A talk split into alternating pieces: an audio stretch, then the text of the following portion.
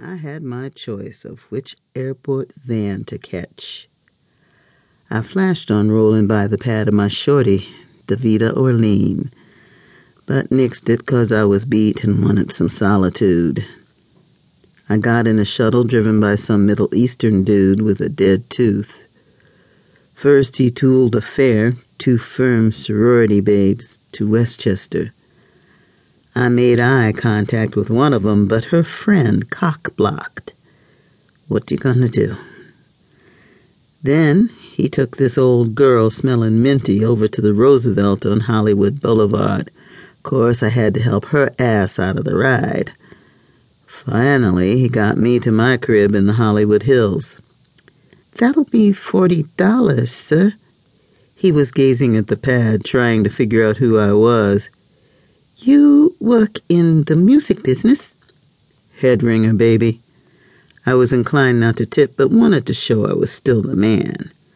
The cat didn't look at the Jacksons and Lincoln for the tip as he hefted my bags out of the back of the van. I see you in the papers, right? Not so much now, man. Oh, yes, he said, shaking a finger at me. You've been in movies, too, I know. TV, sports commentary. I was in a few flicks, B efforts where I was fifth billed or more likely a cameo. Build up roles, my agent, well, the agent I had then, called them. Even shot a show for syndication. Me and this Asian actor were supposed to be troubleshooters.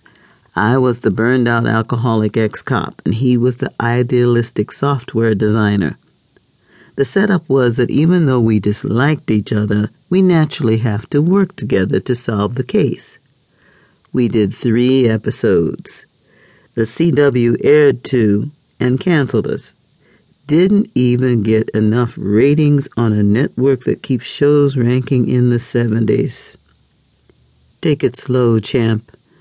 I picked up my stuff and made my way up the slope of the walkway past the iron gargoyles planted on either side of the dried lawn. One had a 12 inch tongue poking out of its evilly smiling snout.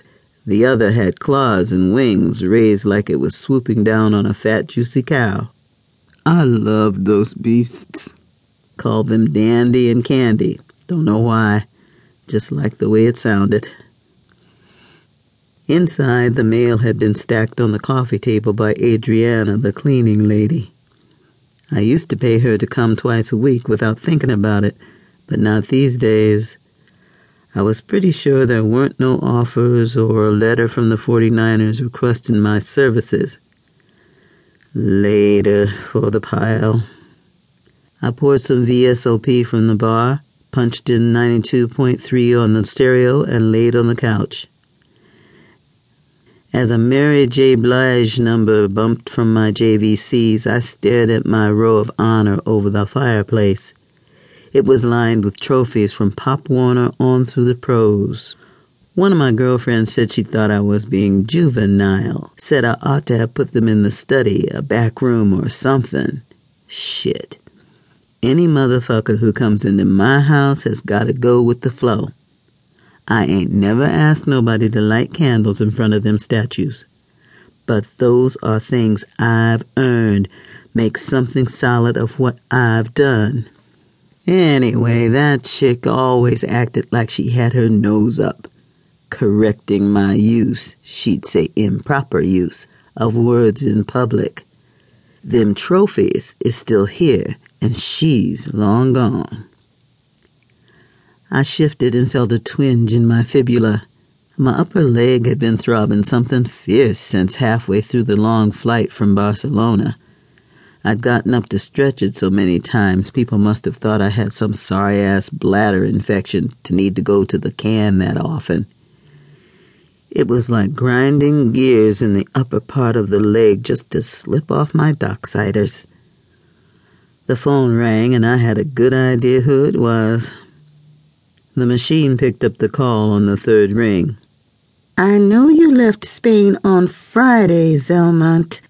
I bet you laying up there now with some blind heifer when you should be sending some money down here for your son. I know you must have been making more than a $100,000 for each.